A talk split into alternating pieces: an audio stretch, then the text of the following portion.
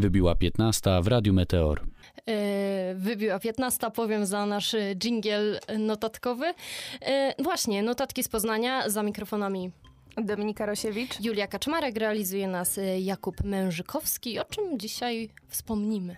Na pewno będziemy mówić o tym, kto obchodzi imieniny, e, to oczywiste. E, Może powiem e, o jakichś cytatach, przysłowiach, ale to się jeszcze okaże. Na pewno będzie coś o niedźwiedziach, o nietypowej chorobie, czy na przykład o Pokemonach. Tak, e, z nietypowych świąt napomnimy również o Dniu Retro, czy Światowym Dniu Organizacji Pozarządowych, bo właśnie na tym dzisiejszą audycję głównie skupimy, ponieważ o godzinie 16 za godzinkę przyjdzie do nas e, gość, gość specjalny, e, a mianowicie Lidia Sufinowicz, wiceprezes Poznańskiego Towarzystwa Amazonki, z którą porozmawiamy innymi o wspomnianej organizacji, organizacji czy samobadaniu, jak im możemy pomóc i tak dalej.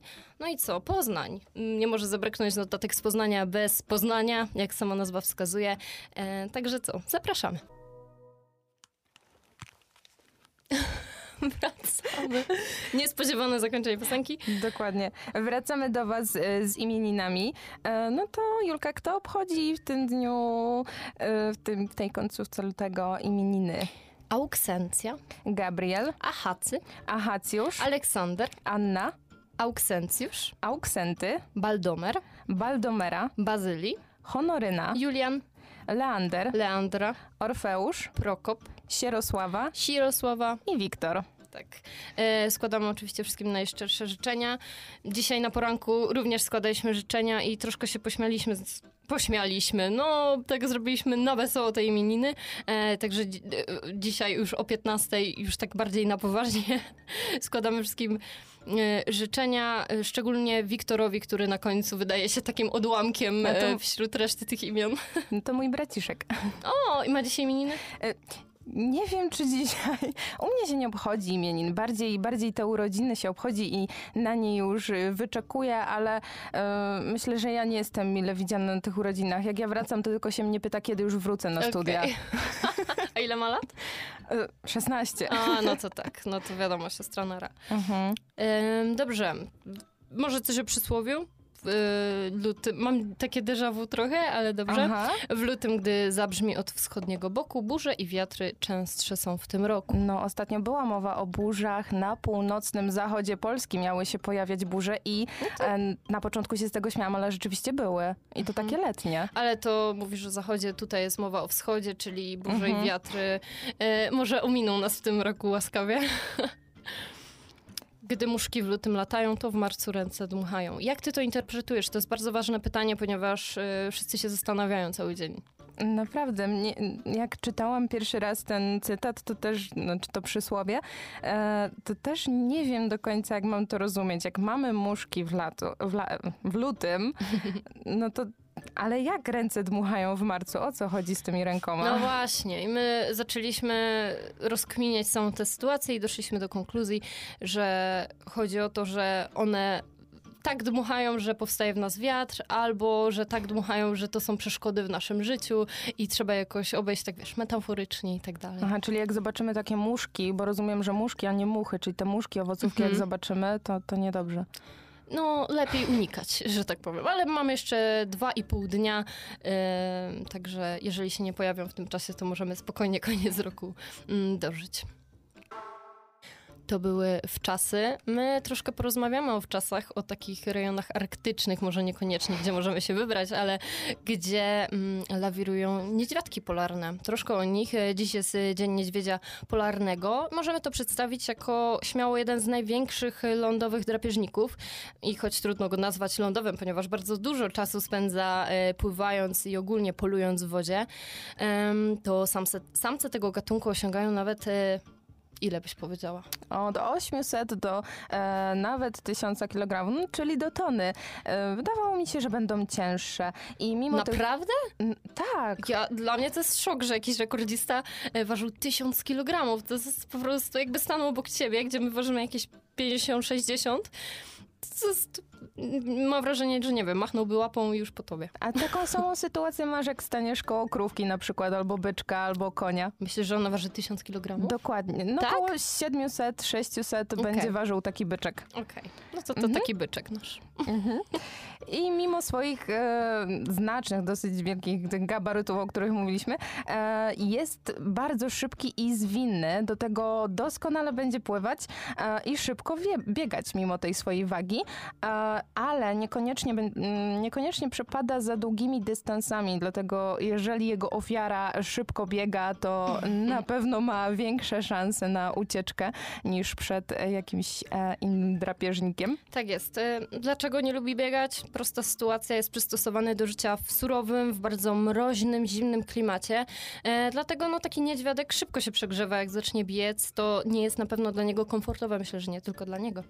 E, ale wracając do Dnia Niedźwiedzia, mm, w sumie po co to jest? To jest inicjatywa organizacji Polar Bears International i w ten sposób stara się ona uświadomić społeczeństwo, że właśnie wskutek globalnego ocieplenia zmniejsza się pokrywa lodowa w Arktyce.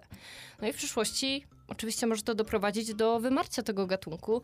Mm, No dlatego szukamy sposobów na mm, znalezienie właśnie tych sposobów na zmniejszenie emisji dwutlenku węgla, również wśród ludzi.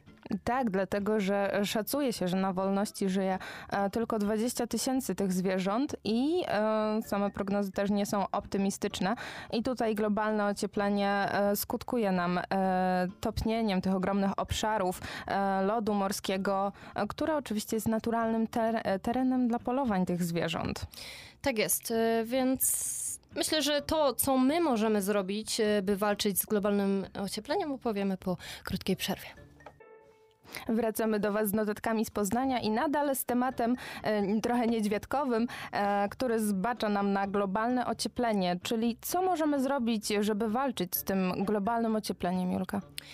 E, tak, należy przede wszystkim spojrzeć na siebie i na to, co robimy codziennie. Ważne jest, żeby zmniejszyć ten ślad węglowy, czyli właśnie emisję gazów cieplania, cieplarnianych, które ze sobą zostawiamy w przeróżnych sytuacjach.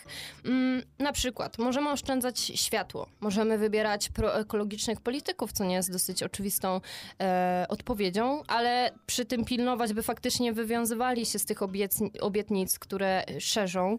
E, możemy także, wiadomo, ograniczyć podróże samolotem, podróże samochodem, które zostawiają wszelkie spaliny. Co ciekawe, nie wiem, czy byś pomyślała, ale nie jedzenie mięsa. E, Chodzi oczywiście o przemysłową hodowlę, która również jest źródłem emisji gazów cieplarnianych. No i ostatnie, wiadomo, no może nie ostatnie, ale jedne z takich najbardziej popularnych. Chcesz powiedzieć? E, Unikać... Mogę, mogę powiedzieć. Dobra. E, No tutaj unikanie plastiku oczywiście, każdych wszystkich plastikowych butelek, czy wyprodukowanych torebek foliowych, czy, czy też łyżecze, łyżeczek, tych wszystkich jednorazowych e, sztućców, które używamy. E, no co można tutaj powiedzieć? To wszystko, co wymieniłaś Julka, e, jest y, w tym momencie, ale nie tylko, mm, największym sporem polityków, myślę, nawet na arenie międzynarodowej. Mhm. Zauważyłaś to? Tak, to prawda. No, ja jestem ciekawa i trzymam kciuki za wszelkie obietnice, jeżeli właśnie mówimy o tych politykach i mam nadzieję, że faktycznie wpłynie jakoś to na to, bo jak e, możemy zauważyć, ma to odzwierciedlenie nawet na Arktyce, e, nawet e, u niedźwiadków. I słuchajcie, jedna osoba nic nie zdziała, ale jeżeli dołączy się do tego miliony osób naraz, jeżeli będziemy to nagłaśniać, to zawsze będzie jakiś wpływ. Zawsze wpłyniemy dobrze na to środowisko, no i nawet na niedźwiedzie polarne. Dobrze wpłyniemy także e, na zdrowie. Mm, Promując dzień e, o, as- o anosmii. Zawsze mówię asnomii, Ja więc też. przepraszam, bo ja się będę mylić pewnie podczas tej audycji. E, ale tak, chodzi o wiedzę o anosmii, czyli o nabytym bądź rzadziej, rzadziej wrodzonym całkowitym brakiem funkcji węchu. A wiesz, że tutaj mamy różne, można powiedzieć, odmiany, rodzaje e, tego schorzenia, tej choroby, dlatego że anosmię, stan, e, w którym mamy anosmię, możemy nazywać nawet ten, nawet ten pokowidowy na przykład, e, czy taki, w którym mamy polipy. Nie wiem, czy wiesz, co to polipy. Kojarzę nazwę i to właśnie po covid coś często było chyba omawiane. Nie do końca, dlatego Nie? że polipy to masz, można to nazwać takim rozrostem wzrostem twojej tkanki Mhm. wewnątrz nosa, tak bardzo delikatnie to opisując i wtedy masz fizycznie uniemożliwione, e, uniemożliwione wdychanie powietrza przez nos. Skojarzyłabym to właśnie z nosem, ale nie Mhm. powiedziałabym, że chodzi o to. No właśnie istnieją różne przypadki tej anosmii. Mhm. No i jest e, jedna taka specyficzna, gdzie osoba traci węch tylko wobec określonych substancji lub zapachów i inne zostają nienaruszone. Czyli nie wiem, Mhm. siedzisz i nie czujesz cynamonu, ale za to piękne kwiaty już tak. Przecież to jest, nie wiem, wyobrażasz sobie coś takiego, że danej konkretnej rzeczy nie czujesz. Dokładnie, ale wiesz, co ciekawe, można to wyćwiczyć. Można ćwiczyć e, poprzez takie ćwiczenia węchowe, podkładać sobie na przykład ten zapach tego cynamonu i e, w końcu po jakimś dłuższym e, czasie e, móc go czuć. Myślisz, że to tak działa, że jeżeli notorycznie, jak z wszystkimi ćwiczeniami, to twój organizm się przy, przyzwyczai w końcu do tego zapachu i stwierdzi, dobra, zaczynamy go czuć. Tak, jeżeli to nie jest fatalny przypadek, e, gdzie na przykład mamy już jakieś sprawy neurologiczne, to Mhm. można, można w ten sposób pracować i wiele osób tak przywracało sobie ten węch po pandemii. No proszę. No to widzicie. Zostawiamy was z tą wiedzą i wrócimy za chwilkę. I z tematu chorób przechodzimy na temat Pokemonów, e, dlatego że dzisiaj obchodzimy również Dzień Pokemona. I wydaje mi się, że raczej wszyscy pamiętają te dziwaczne, elektroniczne stworzenia e, rodem skąd? Z piekła rodem. Z Japonii. Oczywiście żartuję. E, tak, twórcą Pokemonów był mieszkaniec Tokio, Satoshi Tairi. Przepraszam, jeżeli źle powiedziałam. Nie obcuję z e, tym językiem na co dzień. E, tak, e, pan był od dziecka zafascynowany światem owadów i miał ich dużą kolekcję, co mnie bardzo zdziwiło, że Mhm. tutaj e, to jest na bazie owadów, aż musiałam sobie sprawdzić. I faktycznie jest coś takiego jak Pokemony z grupy hodowli owady, w cudzysłowie. E, także mi się to kojarzy z takimi małymi stworkami. Ja nie wiem, czy ty w ogóle miałaś styczność, bawiłaś się jakimiś Pokemonami, e, czy, czy raczej nie. No, myślę, że każdy miał styczność. Ja też miałam. Może gdzieś tam jak fruwały takie, wiesz, figurki mojego Mhm, brata gdzieś mhm. tam po drodze, ale to raczej był taki, mm, można powiedzieć, przelotny romans. To nie była, to nie była jakaś, to nie była jakaś zajawka, nie wiadomo jak wielka na wieki. No jakoś mnie nigdy nie ciągnęło, Okej. ale e, wydaje mi się, że te po- Pokemony wróciły do łask przy okazji słynnej aplikacji, Tak słynnej jest. gry. E, tak jest, E, ja pamiętam tę fascynację. Nie rozumiałam jej, bo Mhm. tak jak powiedziałam, nigdy nie miałam styczności z tymi Pokemonami. Jedyne co to mam jedno zdjątko z żółtym Pikachu, z balonem i nawet nie wiedziałam co to jest za bardzo. E, także tak, jak mówisz, faktycznie kilka lat temu wszyscy pewnie pamiętają, że młodzież głównie chodziła, chociaż nie tylko, z Mhm. telefonami i szukała tych tak zwanych Pokemonów. No miało to także negatywne skutki, ponieważ spowodowało to wiele wypadków. e, Na przykład w samej Japonii kobieta potrąciła pieszego, no nie tylko w Japonii, bo na całym świecie było Mhm. to mm, dosyć popularne. Także słuchajcie, plusy i minusy tego. Dokładnie. Ale tak, mamy Dzień Pokemona, W więc Stanach Zjednoczonych sytuacja wyglądała y, bardziej nieciekawie niż w Japonii, dlatego że to nie był pierwsza grupa ludzi, na którą kierowca najechał. no proszę. Czy to była grupa ludzi, y, która rozumiem szukała tych poko- Pokemonów? To była On ta grupa szukał, ludzi. on szukał jak Za- jechał samochodem. O I kurczaki. Czytałam dzisiaj rano, że to em, częściej osoby, które prowadziły samochody, zbierały w trakcie jazdy te Pokemony i to z tym był największy problem, nie z tymi ludźmi, którzy chodzili i zbierali. Wow. Czyli no, każdy sobie robił pod górkę, że tak powiem. No masakra jakaś. E, słuchajcie, od razu apel, jeżeli wciągamy się w jakieś gry albo w jakąś popularny trend. Słuchajcie, no bezpieczeństwo przede wszystkim. Od rana już apelujemy, żeby za kierownicą siadamy tylko w stanie trzeźwości i tylko po to, by przeprowadzić się do konkretnego celu. Zwracamy uwagę na to, co się dzieje wokół nas i absolutnie nie bierzemy do telef- e, telefonu do rąk. Dokładnie. I przechodzimy, myślę, do bardziej przyjemnej rzeczy, czyli do e, Dnia Retro. E, Jeżeli odczuwamy pewną taką nostalgię do starych, dobrych czasów, to idealnie. Dzięki temu e, świętu możemy się tak poczuć i dzięki Hermelindzie Aquilar, Robercie Duran, Robercie Duran i Tinie Duran. Tego nazwiska raczej się nie odmienia. E, I to święto zostało utworzone stosunkowo niedawno, bo w 2018 roku. E, Czy ty, Julka, lubisz tak wracać pamięcią do starych, dawnych czasów? Y, lubię i myślę, że to jest dobry pomysł, żeby teraz wrócić na chwilkę do, właśnie do takich czasów i usłyszeć przykładowo piosenkę Marka Grechuty Dni, których nie znamy. Pewien znany ktoś, kto miał dom i sad i tutaj... E, czy mam, Piękne. czy mam pozwolenie od Julki na trochę prywaty? Proszę bardzo. Ale y, zanim to cię zapytam, czy przeniosłaś się? Czy to cię uspokoiło? Czy faktycznie te czasy retro to są stare, dobre czasy według ciebie? Tak, ja bardzo żałuję, że się nie urodziłam na przykład 20 lat temu i co rusz to sobie słucham Manam, czy Grechuty, Mhm. czy Wilków, e, tak skacząc po tych, można powiedzieć, czasach.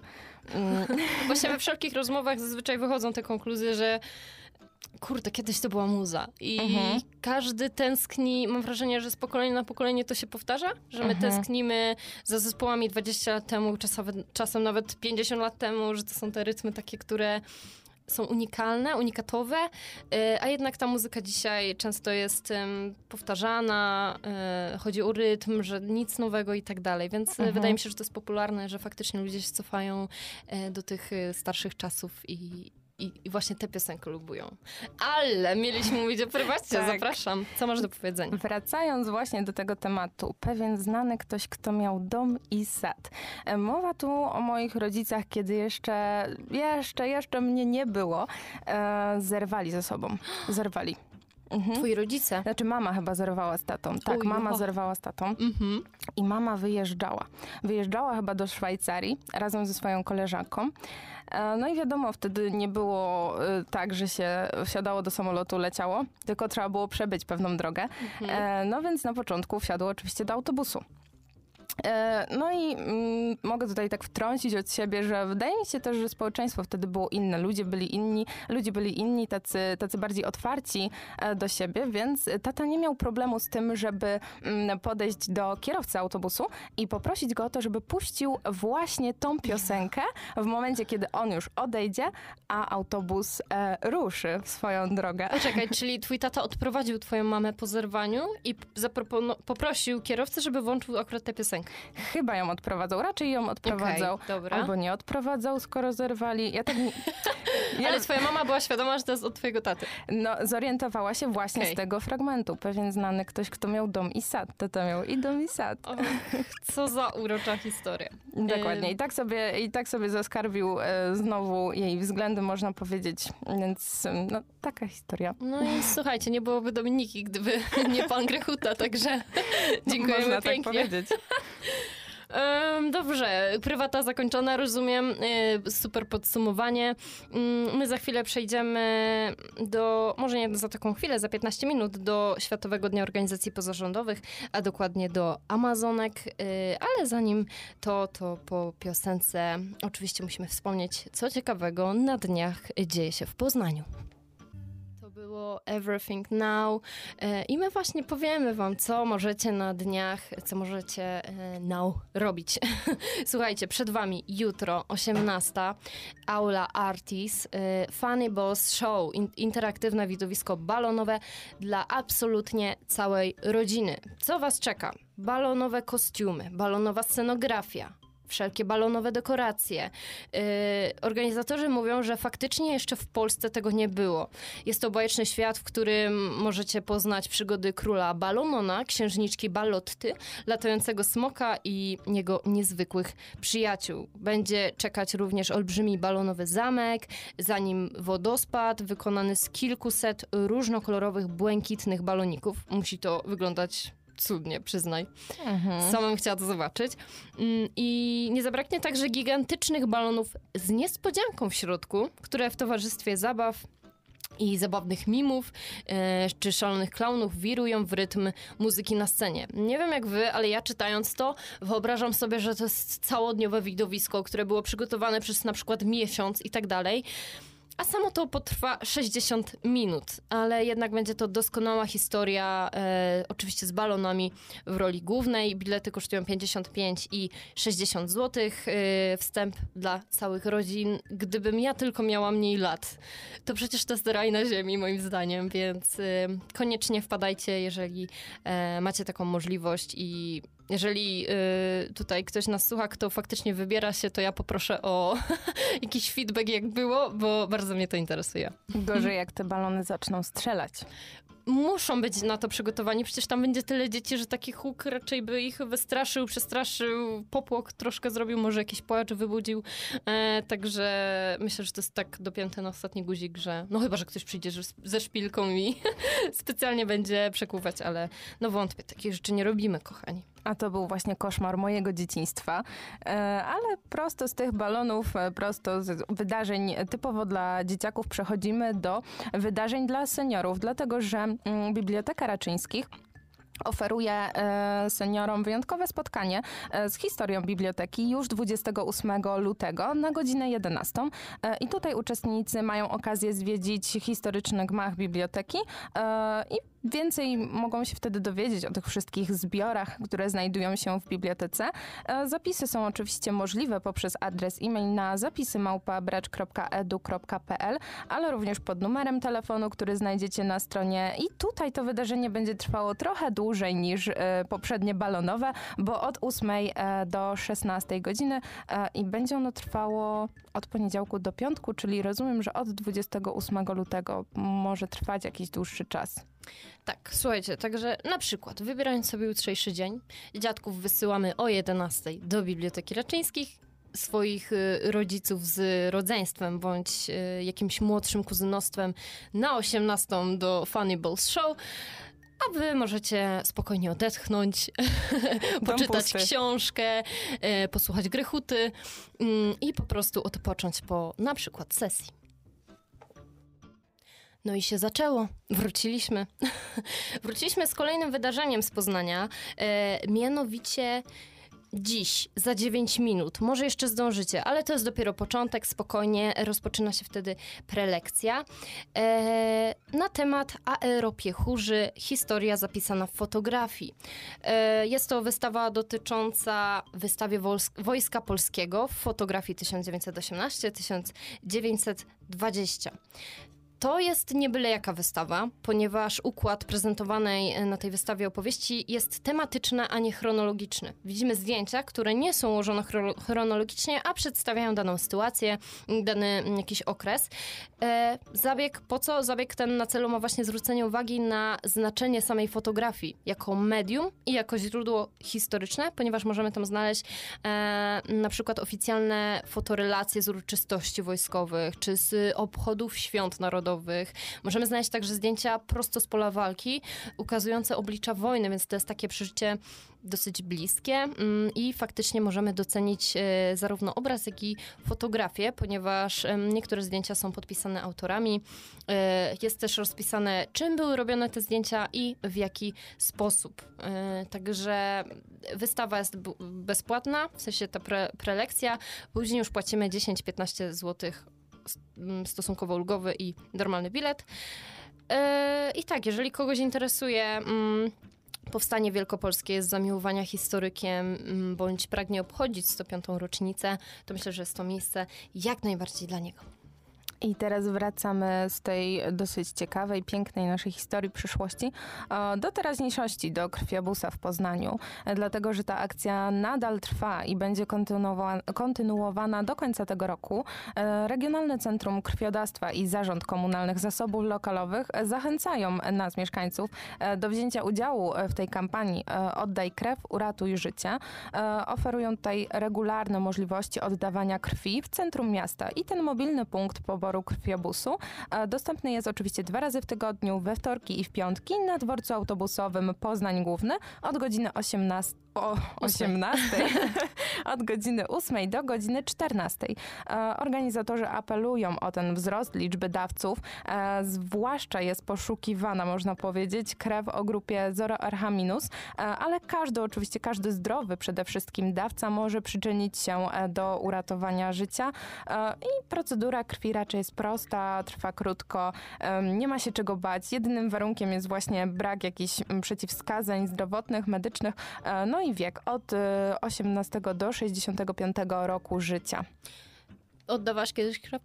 Nie, no tak jak tutaj wynikła e, rozmowa pomiędzy wejściami, nie mogę oddawać krwi, ale um, raczej się z tego powodu, mogę powiedzieć, e, tak, tak samolubnie trochę, ale chyba się cieszę, bo jak mam pobieraną krew, to no, nie mogę na to patrzeć. Ja mam w rodzinie dwie osoby i to są dosyć dwa, mm, dwa osobne rogi na polu bitwy, ponieważ mój tata jest honorowym dawcą krwi. On już dostał jakiś tam medal, bo raz na jakiś czas notorycznie mamy tę czekoladę w domu. notorycznie oddaje, mm, ponieważ może. A z drugiej strony jest osoba, która poszła raz i zemdlała. I jeszcze pani na, nią, na niego nakrzyczała, że w ogóle po co przychodzisz, jak mdlejesz i w ogóle.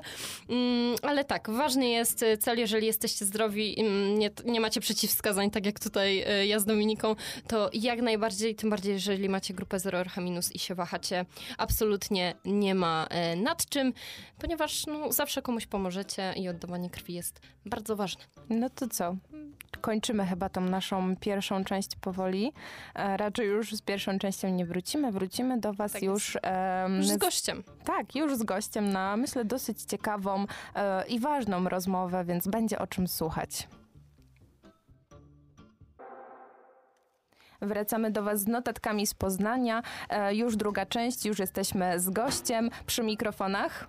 Julia Kaczmarek. Dominika Rosiewicz, a realizuje nas Jakub Mężykowski. E, kogo tutaj dzisiaj w studiu Julka mamy? No właśnie, tylko my przy mikrofonach, ponieważ dołączyła do nas pani Lidia Sufinowicz, wiceprezes Poznańskiego Towarzystwa Amazonki. Witam. Witam serdecznie. E, zaczynając, e, zazwyczaj to są pytania takie mm, rozpoznawcze, zanim się wgłębimy w temat. Czym według pani jest organizacja pozarządowa? Organizacja, to może od razu przejdę do naszej organizacji, bo nasza organizacja to jest po prostu organizacja samopomocowa.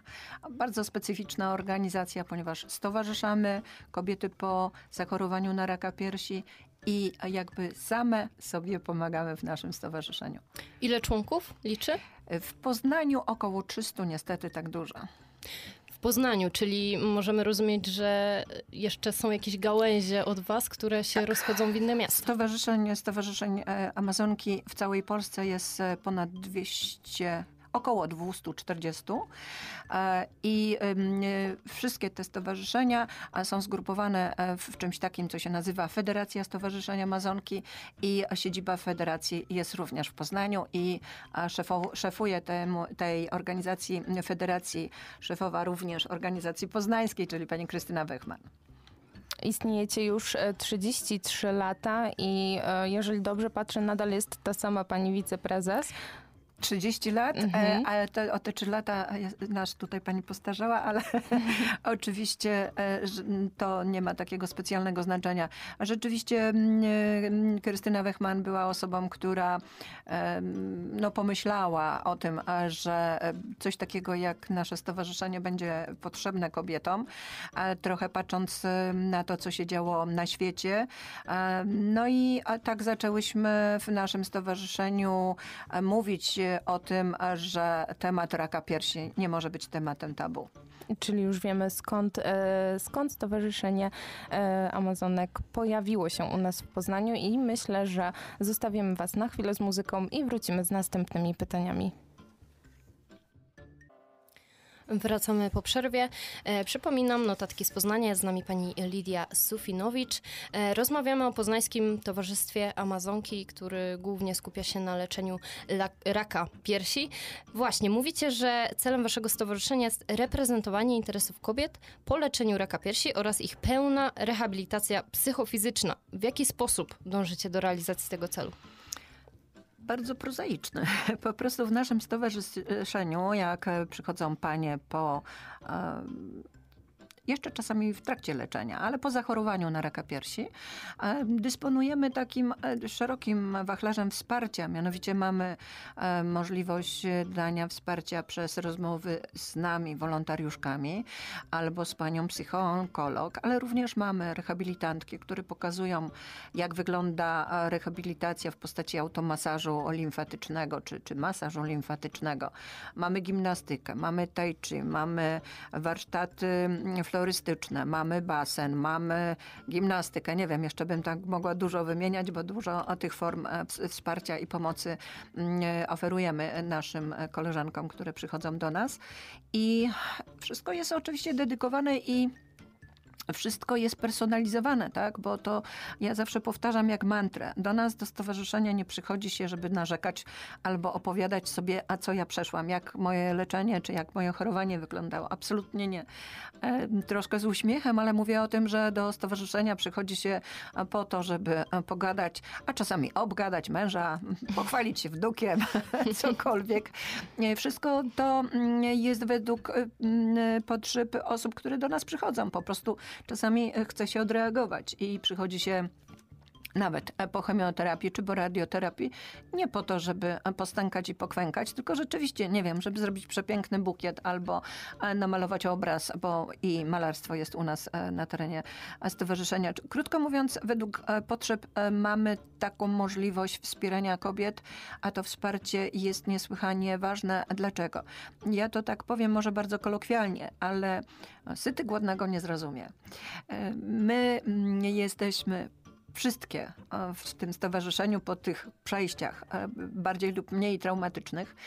I em, wzajemnie siebie po prostu rozumiemy. E, I każde pytanie, które pada, czy, one czy ono dotyczy e, chorowania, czy ono dotyczy rehabilitacji, czy normalnego e, życia, czy nawet takich bardzo prozaicznych rzeczy, e, em, czy mogę jechać rowerem, czy mogę lecieć samolotem, bo całe mnóstwo legend e, powstało e, przy mm, chorowaniu i przy leczeniu e, chorób nowotworowych, że tam nie wolno zmieniać klimatu, że nie wolno malować paznokci. Bzdura absolutna, albo każą pić tylko buraczki, różne dziwne rzeczy.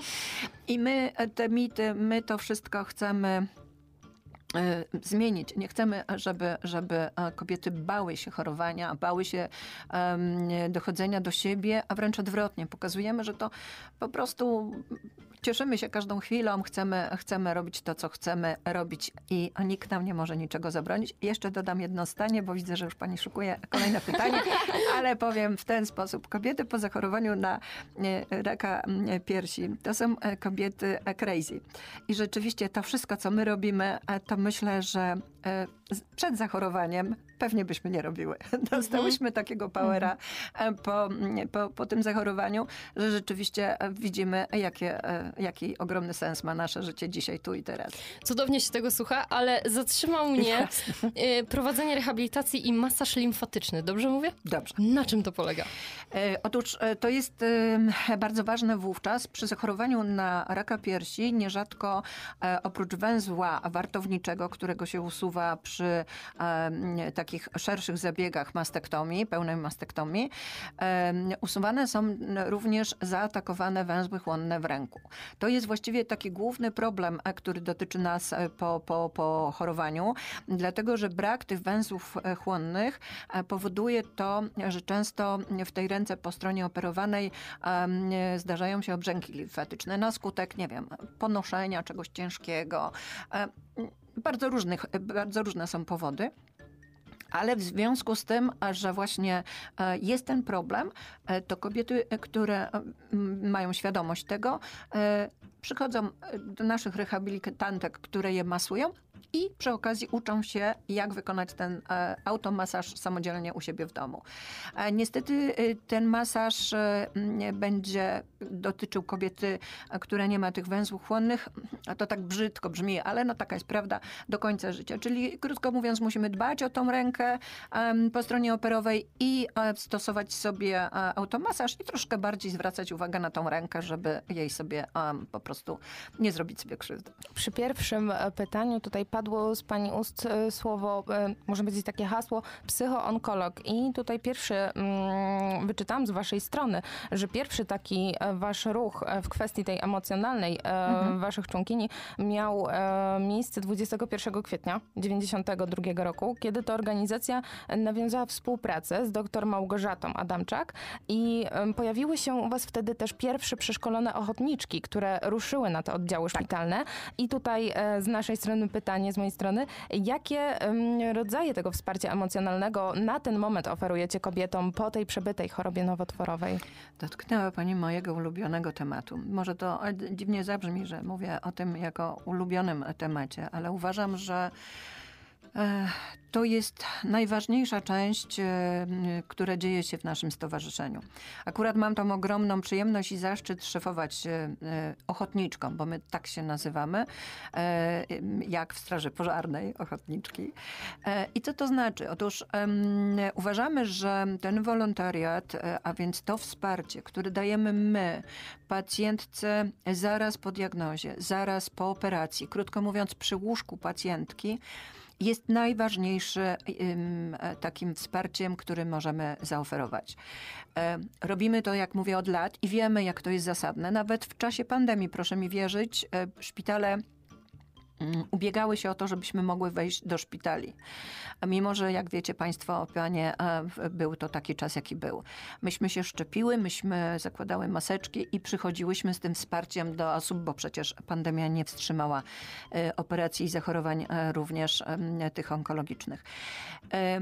I to szkolenie mm, jest bardzo specyficzne. E, znaczy, to, to wspieranie jest bardzo specyficzne, bo już powiedziałam a słowo o szkolenie. Musimy się przeszkolić. To nie jest tak, że ja dzisiaj jestem pacjentką, a jutro przychodzę i daję wsparcie. To tak nie działa. E, człowiek jest tylko człowiekiem, e, musi być wszystko poukładane w głowie, ale również w ciele. A więc jest w naszym regulaminie coś tak bardzo ważnego, co, o czym zawsze mówię i, i podkreślam ochotniczką może być osoba, która jest minimum dwa lata od zakończenia leczenia swojego. Czy to będzie leczenie radio, czy chemioterapią, e, czy, czy, czy, czy hormonoterapią, krótko mówiąc, od zakończenia. I wtedy właśnie mamy szkolenia, które przeprowadzają psychoonkolodzy. E, kiedyś, tak jak pani wspomniała, e, nasza tutaj pani psycholog to rozpoczęła, a teraz kolejne osoby, które współpracują z nami, obecnie pani Katarzyna Cieślak, szkoli nas. Na czym polega to szkolenie? Otóż e, po pierwsze, ta psychoonkolog musi spojrzeć na daną kandydatkę na wolontariuszkę i powiedzieć, czy ona się nadaje. Co to znaczy słowo nadaje? Otóż właśnie e, musi zobaczyć, czy już jest na tyle dobry stan psychiczny, żeby mogła ta osoba pomóc następnej osobie. Bo nie może podejść do łóżka osoby, która jest e, no, w takim bardzo trudnym, no bo nie czarujmy się, zachorowanie i, i, i, i sama diagnoza jest traumą dla każdego.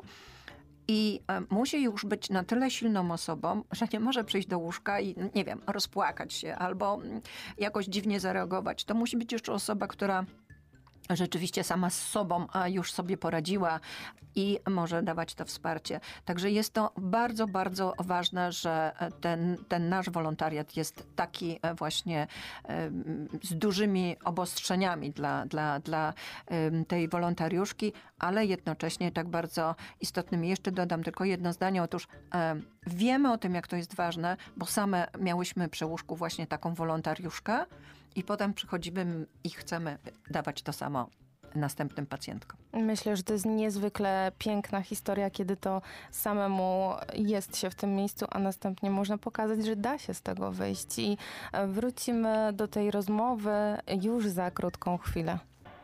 O, jaka piękna piosenka, Beautiful People, akurat takową osobę mamy, pani Lidia Sufinowicz.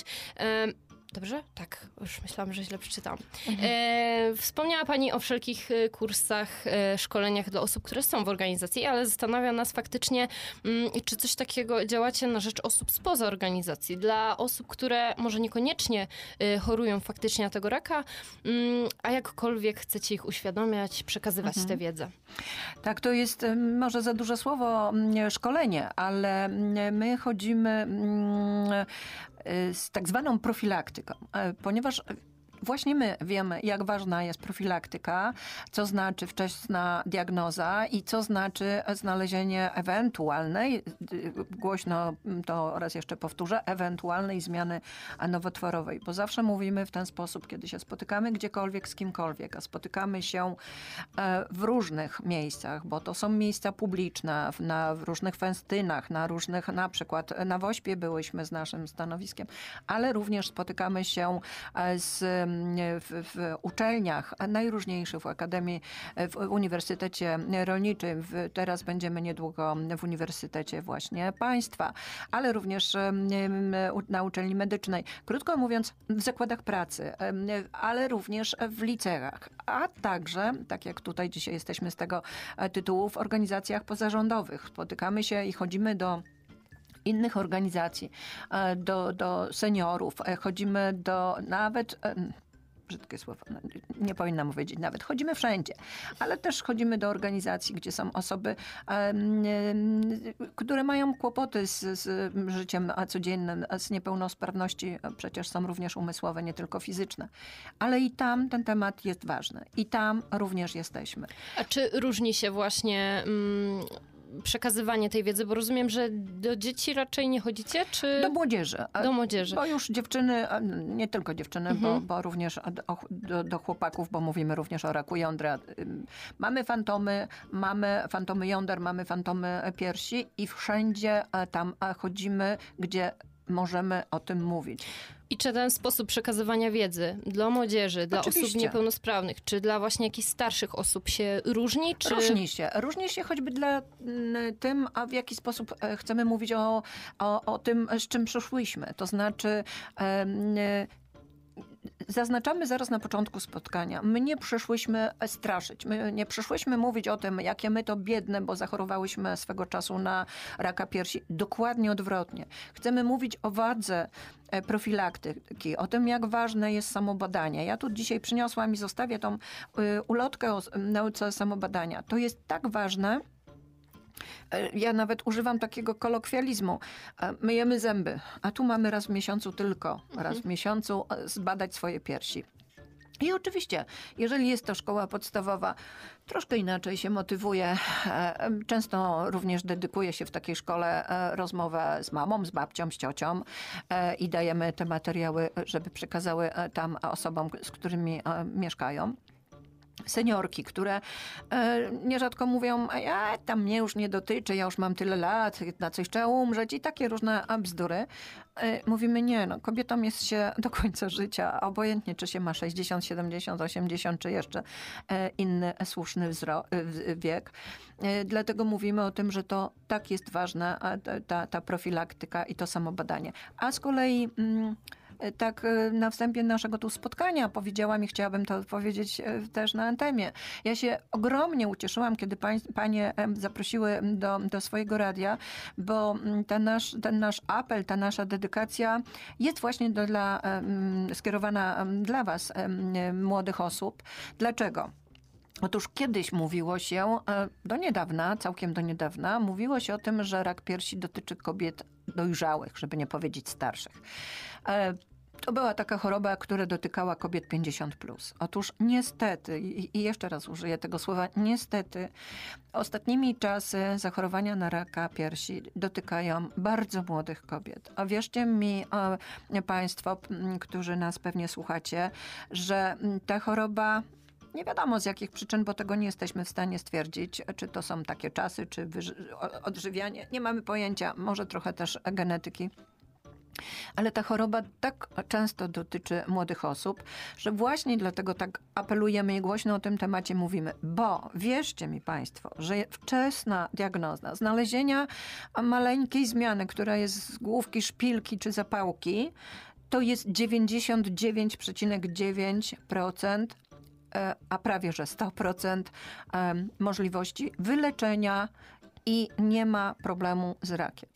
I dlatego to jest tak ważne, żeby to był wczesny, wczesny etap. Jeszcze tylko jedno zdanie dodam, przepraszam, ale to jest niesłychanie ważne. Otóż na całym świecie, gdzieś tam z jakiejś Szwecji czy z Norwegii przyjeżdżają do Polski, to nie jest e, fajne, co powiem, przyjeżdżają do Polski, żeby zobaczyć takie brzydkie etapy, bardzo brzydkie stadia zachorowania, bo w świecie już tego nie ma. Tam są właśnie te główki, szpilki, o których mówiłam. Natomiast u nas kobiety, dziewczyny przychodzą już w tak poważnie zaawansowanym stadium zachorowania, że ta, to leczenie wówczas jest e, bardzo agresywne. No właśnie, kobiety, dziewczyny, ale w trakcie, e, w trakcie tej pani e, powiedzi przyszło mi do głowy takie pytanie, e, bo jednak bardzo rzadko wspomina się o tym, że mężczyźni również mogą zachorować, rzadko, bo rzadko, tak. ale mogą zachorować na raka piersi. I czy tutaj z waszego stowarzyszenia istnieją jakieś plany, czy, czy już były na przykład takie kampanie edukacyjne, które, w których również wspominałyście panie o tej kwestii? Oczywiście, że tak, oczywiście, że tak. Na wszelkich prezentacjach E, z którymi chodzę, a pokazuję zdjęcie właśnie mężczyzny, nie kobiety, bo to jakby już wszyscy wiemy, że zachorowują kobiety. A e, zawsze, kiedy jestem na tych, jak to? Zdziwienie. A ja zadaję pytanie odwrotnie. Przepraszam, a pan nie ma piersi? Ma pan piersi, nieco inne niż my kobiety, ale przecież to jest gruczoł piersiowy. I to zachorowanie oczywiście, na szczęście dla panów, a dotyczy niewielkiego procentu, bo około 2% zachorowań, ale proszę mi wierzyć, że to również dotyczy panów. A jak już jesteśmy przy panach, to tak e, troszeczkę jeszcze wrócę do pani. Otóż też apeluję do facetów, E, w każdym wieku, żeby uczyli się samobadania, nie samobadania, badania piersi. Dlaczego? Bo wierzcie mi Państwo, że w dużym procencie zdarza się, że to właśnie mężowie, partnerzy znajdują u swoich kobiet zmiany. Bo to też jest przecież, no jest to ludzkie. Tak? Znamy, samo badanie czy badanie piersi ma polegać na poznaniu własnego ciała. I to jest ten główny e, apel. Znamy własne ciało i wiemy, że że wszystko jest ok. No właśnie, i musi paść te pytanie, jak znaleźć tę szpilkę? Jak sprawić, żeby faktycznie wykrywać te stadium w tak wczesnym e, etapie i dorównać tym krajom faktycznie to jest to, co powiedziałam, a już nie chciałam się rozwijać, ale teraz dostałam pozwolenie. E, otóż e, rzeczywiście to samo badanie wykonywane raz w miesiącu, pod prysznicem albo po prysznicu, stojąc przed lustrem albo leżąc w łóżku, unosimy rękę nad głowę i badamy pomaleń, pomaleńku, e, okrężnym ruchem e, od brodawki wokół całą powierzchnię piersi, łącznie z dołem pachowym i e, to są te węzły chłonne, o których nieco wcześniej mówiłam. I to badanie to jest wszystko. Drogie panie, to jest coś takiego, że jeżeli to robimy pierwszy raz, to mamy wrażenie, że to potrwa, że to będzie ojej, szkoda mi czasu, bo mam książkę albo telefon, albo po prostu jestem zmęczona. Otóż nie. To będzie potem taki rytuał, że ja to będę robiła automatycznie.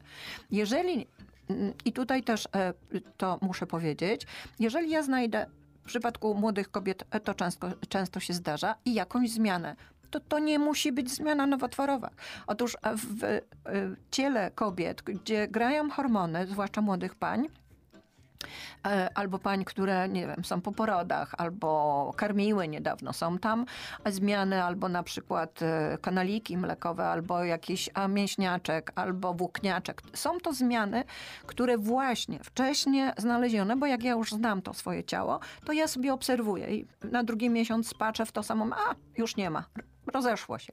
A jeżeli jest, albo się powiększyło, to idę do lekarza ginekologa e, albo do lekarza rodzinnego i wtedy proszę o skierowanie do lekarza onkologa, żeby zobaczył, czy ta zmiana jest jakąś niepokojącą zmianą, czy jest wszystko ok i muszę tylko tę zmianę obserwować. A więc raz jeszcze powtórzę to mamy znać swoje ciało i nie musimy się obawiać, że cokolwiek dzieje się w naszym ciele, ciele to to już jest to najgorsze. Dobrze, myślę, że zostawimy Was y, z tą tezą. Słuchajcie, ważna jest jednak ta, ta czasowość badania, że faktycznie robimy to na przykład co miesiąc, e, no bo jesteśmy w stanie wyczuć wszelkie zmiany. Jeżeli robimy to raz na rok, to przez ten rok zapomnimy w ogóle, jak wygląda e, i jak od środka, że tak powiem, e, nasza pierś, więc e, nie jesteśmy w stanie za bardzo wyczuć tych zmian, a tak jeżeli się przyzwyczaimy chociażby przez te e, comiesięczne badanie, to dużo łatwiej. Ale jeśli mogę Tak? jeszcze je, pół zdania. A Dlaczego powiedziałam o tym lustrze? Mhm. Bo, bo pani powiedziała, że tylko znamy swoją pierś od wewnątrz, również od zewnątrz, tak? Ja już nie chcę tu się rozwijać w tych szczegółach, ale to również musimy stać i patrzeć, jak wygląda moja Tak skóra jest. piersi. Mhm. Dokładnie tak. E, My was zostawiamy i wrócimy za chwilkę. Wracamy do Was z notatkami z Poznania i e, będziemy tutaj krążyć teraz w pytaniach wokół, wokół samej choroby, wokół samego problemu tego raka piersi.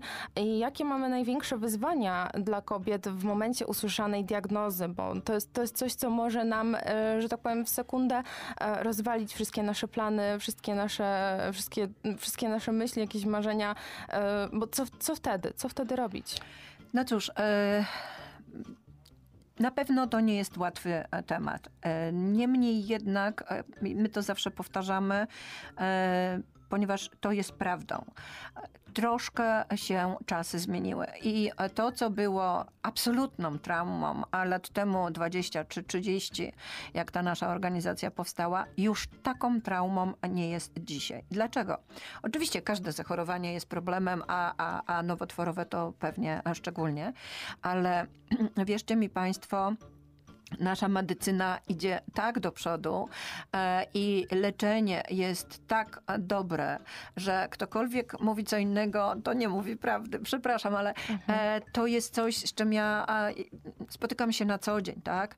E, lekarze nasi, którzy mm, jeżdżą po świecie i się edukują, a operacje, które kiedyś były takie właśnie radykalne, tak jak wcześniej mówiłam, że była to prawie że obligatoryjnie każda pani, która zachorowywała i znajdowała się jakaś zmiana nowotworowa, to a miała pełną mastektomię i to było to takie okaleczenie kobiet.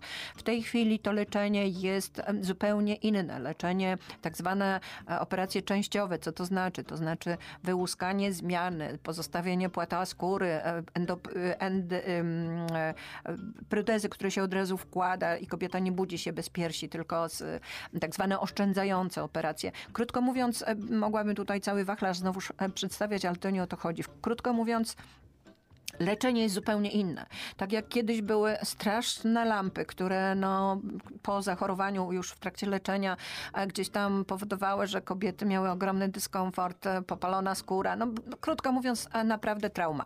E, Czy chemioterapia, która była no, też tak zwana czerwona, gdzie wszystkie obligatoryjnie dostawały i było to jak się ma Panie domyślać, niełatwym e, wyzwaniem. Teraz e, chemie są dedykowane pacjentce. Wszystkie, cały, cały proces leczenia jest spersonalizowany. Także to wszystko wygląda nieco inaczej. Oczywiście choroba jest, e, nowotworowa jest chorobą nowotworową, ja tu absolutnie nie bagatelizuję, ale chcę pokazać, że ta rzeczywistość nie jest tak okropna, jak się ją gdzieś tam zawsze przedstawia. Czyli tak jak pani mówiła, jeżeli e, zorientujemy się w czasie, to naprawdę Mhm. to leczenie mm, może nie być tak problematyczne, jeżeli oczywiście jest ta choroba, e, jest ona łagodna, jest ten e, łagodny rodzaj choroby. Więc jeżeli już na przykład jesteśmy po leczeniu, nie ma tego raka z nami, jakie są najważniejsze potrzeby e, kobiet po przebytej chorobie nowotworowej? Oczywiście to jest bardzo indywidualna sprawa, bo, bo wszystko zależy od tego właśnie, jaki był ten proces leczenia. A czy to była mm, jakaś tam traumatyczna chemioterapia, czy, czy radioterapia, ale e, powrót do normalności jest też powrotem e, zupełnie e, mm, no, no, szybciej to jakby wraca. Proszę mi wierzyć, że kobiety, tak jak kiedyś to bywało, bo musiało tak być, tak jak powiedziałam, kiedy była ta taka bardzo agresywna, a, agresywne leczenie i, i, i, i, i właśnie ta operacja była niesłychaną traumą, e, tak teraz kobiety po leczeniu bardzo szybko wracają do pracy. Nawet czasami zdarza się, że w trakcie e, już normalnej pracy zawodowej mają, e, nie wiem, jakieś tam e, dodatkowe lampy, my to mówimy, czyli radioterapię, czy dodatkowe jakieś takie procesy, które są potrzebne w leczeniu.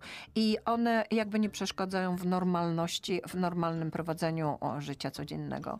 Także wiemy, bo spotykamy te dziewczyny, mówią, no wiesz, ja jestem w trakcie Skoro już wiemy, jak to mniej więcej wygląda po tej przebytej chorobie, ja się jeszcze na moment cofnę do tych najważniejszych kroków, jakie kobiety mogą podjąć w kierunku zapobiegania wczesnego wykrywania ka- raka piersi, ponieważ wspomnieliśmy tylko o samobadaniu przed lustrem. E, Czy są jeszcze jakieś e, sposoby? Oczywiście, że tak. Takim a najważniejszym sposobem, znaczy najważniejszym, już takim medycznym, bo to samobadanie to mamy robić sobie same, ale również e, my mamy taki obowiązek, żeby dbać o siebie, więc jeżeli jesteśmy u ginekologa, poprosić również po zakończonej wizyty, wizycie u ginekologa o badanie palpacyjne. I to jest jakby w zakresie obowiązków w, w pana czy pani ginekolog i wiadomo, że takie badanie palpacyjne jest też pewnym e, takim zachowaniem, że jest wszystko ok. Ale również badania e, w przypadku młodych kobiet USG, a potem e, już są badania co dwa lata mamograficzne. I tu jest też ta, ta, taka bardzo dobra wiadomość e, dla kobiet, ponieważ od 1 października ubiegłego roku mm, e, udało się wywalczyć e, przesunięcie granic wiekowych, bo zawsze panie młode mówiły, a my to dopiero możemy po 50 robić mamografię. Otóż już można robić od 45 roku życia. I e, w drugą stronę e, starsze panie mówiły, no o nas to już się nie myśli, bo już nie możemy robić badań mamograficznych. Można na Narodowy Fundusz do 75 roku życia. Także e, te, ta granica i w dół, i w górę została bardzo fajnie dla kobiet przesunięta. I e, to jest bardzo istotne, bo, bo, bo, bo nierzadko starsze dojrzałe panie, które po prostu nie miały środków, nie korzystały z tych badań, teraz mogą to robić. I jakbyśmy mogli przejść jeszcze do tej e, sfery e, psychicznej w drugą stronę, jakie znaczenie w procesie leczenia właśnie tego raka piersi ma według Pani nastawienie? Ogromne. Ogromne. E, Zawsze mówimy w ten sposób, że jeżeli ja mam poukładane w głowie, to mój organizm odpowiada pozytywnie na leczenie. I to jest, mm, to jest pewnik. To jest e, stuprocentowy e, pewnik, bo jeżeli ja podchodzę, a to ja już mam ten przysłowiowy wyrok śmierci, tak jak kiedyś się mówiło, rak to wyrok. Otóż nie. Całe mnóstwo takich bzdur opowiadano nam, które osłabiały nas. Tak jak nie znosimy, mówię w, w, w liczbie mnogiej, bo żadna osoba, mm, która zachorowała na jakąkolwiek chorobę nowotworową, nie znosi, jak się mówi o tym e, tam gdzieś w mediach, e, walczyła z rakiem, czy walczył z rakiem. Otóż nie, no to, to nie jest walka. No tak jak ja zachoruję na, nie wiem, na, na, na, na zapalenie płuc, to ja nie walczę z zapaleniem płuc, tylko leczę. I podobnie jest e, tutaj. I jeżeli ja mam walczyć, to ja od razu z góry wiem, że e, muszę mieć bardzo dużo sił. To, to ja nie wiem, czy ja mam tyle sił, czy ja dam radę. A jeżeli ja mówię, że choroba, e, rak to jest choroba przewlekła. I ja mam po prostu się leczyć. I jeżeli ja to wiem i ja podchodzę do tego w taki sposób, no to jest wszystko okej. To jak w takim razie oswoić e, to słowo nowotwór? E, jak, jak to znormalizować? Myślę, że w ten sposób, o co, o czym powiedziałam wcześniej, to znaczy, jeżeli ja jestem systematyczna, jeżeli ja się badam, jeżeli ja podchodzę w sposób świadomy, a jesteśmy, mam takie wrażenie, albo i pewnik, że jesteśmy osobami e, światłymi i świadomymi, no to robimy to, żeby wszystko to, żeby nie być chorą. Czyli to, o czym mówiliśmy wcześniej. Samo badanie, badania e, i to jest i to jest to, co daje nam a, pewnik, że będziemy zdrowe. Dobrze, zbliżamy się ku końcowi, ale e, wrócimy do Was po krótkiej chwili. Wracamy po przerwie i właśnie wpadłam na taki pomysł, ponieważ z kontekstu wyłapałam, że wszystkie osoby, które są w organizacji, przebyły chorobę. Jak rozumiem, pani również. Tak jest. Jak wygląda takie życie po chorobie nowotworowej? Często się słyszy właśnie, że samo wyleczenie to jest połowa drogi w sumie do sukcesu.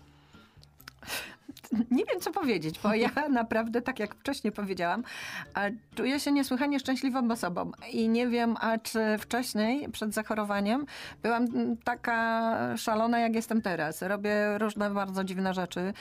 Moje dzieciaki już się przyzwyczaiły do tego, że latam, fruwam i skaczę i morsuję i nie wiem, czego jeszcze a nie robię. Po prostu cieszę się życiem w całej pełni, e, a takim dopełnieniem do tego mojego życia jest właśnie to, może to kolokwialnie zabrzmi, ale takie oddawanie tego, co dostałam a, i, i, i dzielenie się tym moim pozytywnym podejściem do życia z tymi osobami, które są na takim wstępnym etapie. Um, czy macie jakieś rady albo pani z doświadczenia, jak y, rozmawiać z bliskimi o tej chorobie nowotworowej? Jest to bardzo trudny temat i to jest też jeden z tematów, e, o którym staramy się na spotkaniach e, w różnych zakładach pracy. Gdzieś tam wypada takie, wypada takie pytanie, no moja babcia, ciocia, ktoś tam zachorował, ale ona nie chce z nami rozmawiać. E, rzeczywiście, tak jest, że zarówno jedna, jak i druga strona nie bardzo wie, jak rozmawiać. Często zdarza się tak, że ja nie zadzwonię do tej osoby, która ma diagnozę, bo co ja mam zapytać? No, jak się czujesz? No wiadomo, że źle, bo zachorowała. No, no jakby jest pustka zarówno z jednej, jak i z drugiej strony. Ja zawsze mówię do tej jednej strony, tej, która zachorowała, mówcie dużymi literami. Co to znaczy? To znaczy jasne komunikaty, tak? Jeżeli dzisiaj mam trudny dzień, bo jestem po chemii, boli mnie głowa, to mówię, słuchajcie, dzisiaj dajcie mi święty spokój, zamykam okna, dzisiaj mnie nie ma. Jeżeli mam lepszy dzień, to mówię, słuchajcie, chciałabym wyjść na spacer, kto pójdzie ze mną? I dokładnie tak samo w drugą stronę bo jeżeli jest osoba chora w domu, to jest cała rodzina chora. Ta, mhm. to, to jest pewnik. E, w związku z tym, jeżeli nie będzie komunikacji, to, to będzie jeszcze, a będzie tylko gorzej. Dlatego też mówimy e, tej drugiej osobie, no nie mów jak się czujesz, no bo wiadomo, że wi wiadomo widać, a jak się czuje. Ale na przykład, słuchaj, ano, e, ugotuję ci twoją ulubioną zupę, albo właśnie pójdę z tobą na spacer. Krótko mówiąc, znając osobę, z którą jesteśmy, oczekujemy od niej sygnałów i na te sygnały odpowiadamy, ale musi to być taka otwarta rozmowa zarówno z jednej, jak i z drugiej strony, bo inaczej no, nie będzie łatwo, bo, bo, bo, bo to jest wiadomo, że to jest trudny temat, ale jeżeli się go omija, to nie przestaje istnieć. Czyli A co chciała... Oj. Chciałam tego podsumować właśnie, że nie ma się e, czego bać, zarówno z jednej, jak i z drugiej strony, bo właśnie o tę drugą chciałam również dopytać, ale przy tym szanować faktycznie e, słowo tej osoby chorującej. Absolutnie. E, no bo jak wiadomo, wszelkie czynniki typu e, chemia faktycznie mogą źle wpłynąć chociażby na samo, nasz, nasze samopoczucie. Już mi się język, język plącze. E, więc tak, właśnie, najważniejsza jest komunikacja.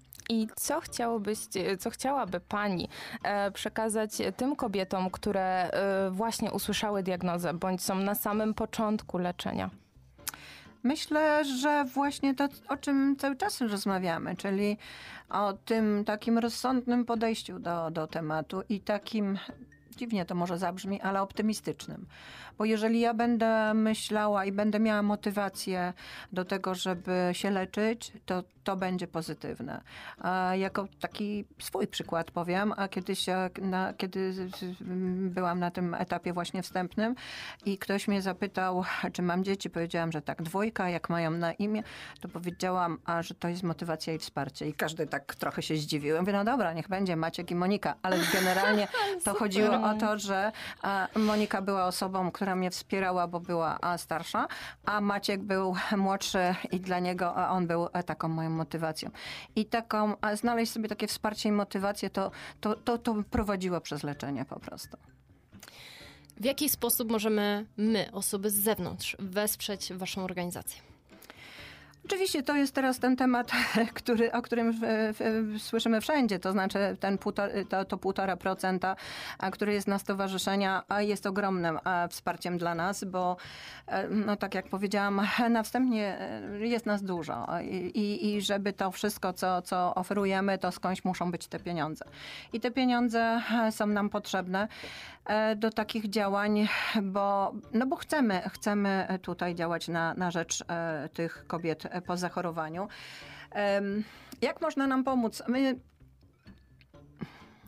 piszemy projekty, zdobywamy pieniądze i jakby staramy się być e, samodzielne w tym e, e, naszych działaniach. Tak jak powiedziałam, to jest stowarzyszenie, nie fundacja, czyli my wszystkie tam, które pracujemy, w cudzysłowie pracujemy, jesteśmy osobami, które dają swój czas pro bono, tak? Nie mamy żadnych pieniędzy z tego, broń Boże, wręcz odwrotnie. Em, Dajemy swój czas, swoje umiejętności i możliwości. No i, i, i tyle. No. No, jak nam można pomóc? Czy ja wiem? No poza tym jednym procentem. A czy oprócz tego są jakieś potrzeby i bądź trudności waszej orga- organizacji, z którymi się zmagacie na co dzień? Trudności. No, trudności to są właśnie zawsze te, te pieniądze niestety, no bo nie zawsze jest tak, że te pieniądze się uda zdobyć. Gdzieś tam na przykład ostatnimi czasy e, się zdarzyło coś takiego, e, że, że po prostu e, projekt, który mieliśmy od wielu lat, już nie będzie finansowany przez PEFRON i będziemy mieli ogromne problemy z tym, żeby właśnie pomagać tak dużej grupie tym e, automasażem, bo nie będzie nas stać na zapłacenie e, po prostu tym rehabilitantkom, które to wykonują. No, no cóż. Będziemy starały się znaleźć jakiś inny sposób na dofinansowanie. A jak, jakby miała pani określić jednym słowem e, Amazonki, to jakie by to słowo było? Mnie się zawsze e, e, nasuwa tylko to słowo crazy, bo to troszkę jest. E, e, tak, ale to, to są kobiety, które naprawdę się e, uśmiechają do, do ludzi i do życia, bo, bo są szczęśliwe, że są. To są dwa słowa, motywacja i wsparcie.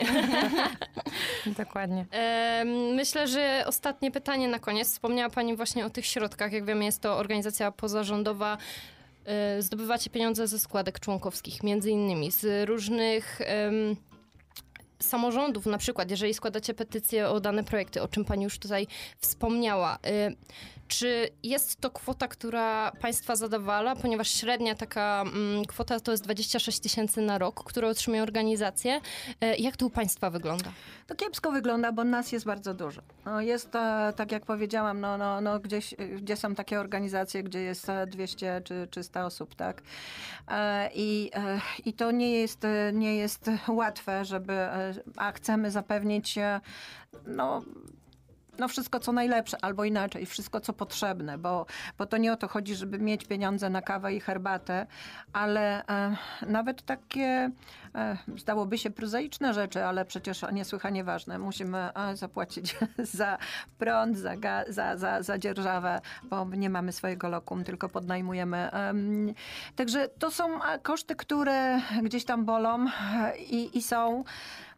No, staramy się bardzo, żeby to, to, to z Urzędu Miasta, to właśnie z Pefronu, no gdzieś tam zdobywać te pieniądze. No, myślę, że nie tylko my, wszystkie organizacje bardzo a, a, cierpią na brak funduszy, no ale radzimy sobie. Dobra, no myślę, że to jest najważniejsze. My tutaj wspieramy oczywiście do przekazywania tego 1,5%. Bardzo prosimy. E, Jest to taka część, którą, dzięki której możemy tutaj Państwa e, wspomóc. Pamiętajmy o motywacji i wsparciu, ponieważ niezwykle mnie to urzekło na ten koniec. E, I tak, była z nami pani Lidia Sufinowicz, wiceprezes Poznańskiego Towarzystwa Amazonki. Bardzo serdecznie dziękujemy za rozmowę. I ja pięknie Dziękujemy. dziękuję. Dziękuję Do ślicznie. mikrofonu mówiły Dominika Rosiewicz. e, Julia Kaczmarek i realizował nas Jakub Mężykowski. Do zobaczenia. Dziękuję.